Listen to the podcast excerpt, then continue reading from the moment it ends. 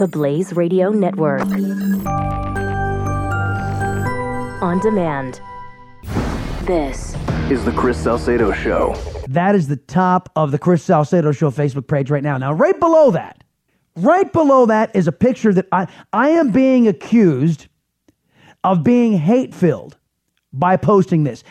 I did I am not responsible for this, ladies and gentlemen. I am a nasty woman. I am not I did not put Mrs. Clinton up to this. I did not force her to do this. She wasn't under threat or coercion by your liberty loving Latino. She did this all on her own. I am a nasty woman. Mrs. Clinton is modeling on the Chris Salcedo Show Facebook page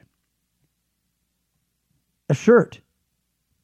And again, my only observation is finally some truth in advertising. I am a nasty woman.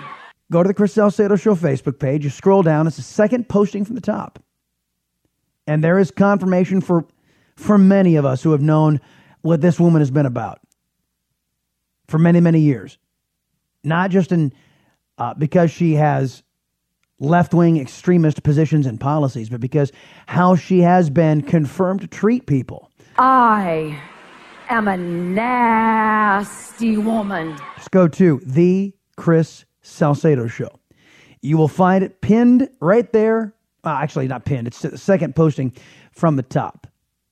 Uh, confirmation Mrs. Clinton agreeing with you and me on uh, the, her evaluation.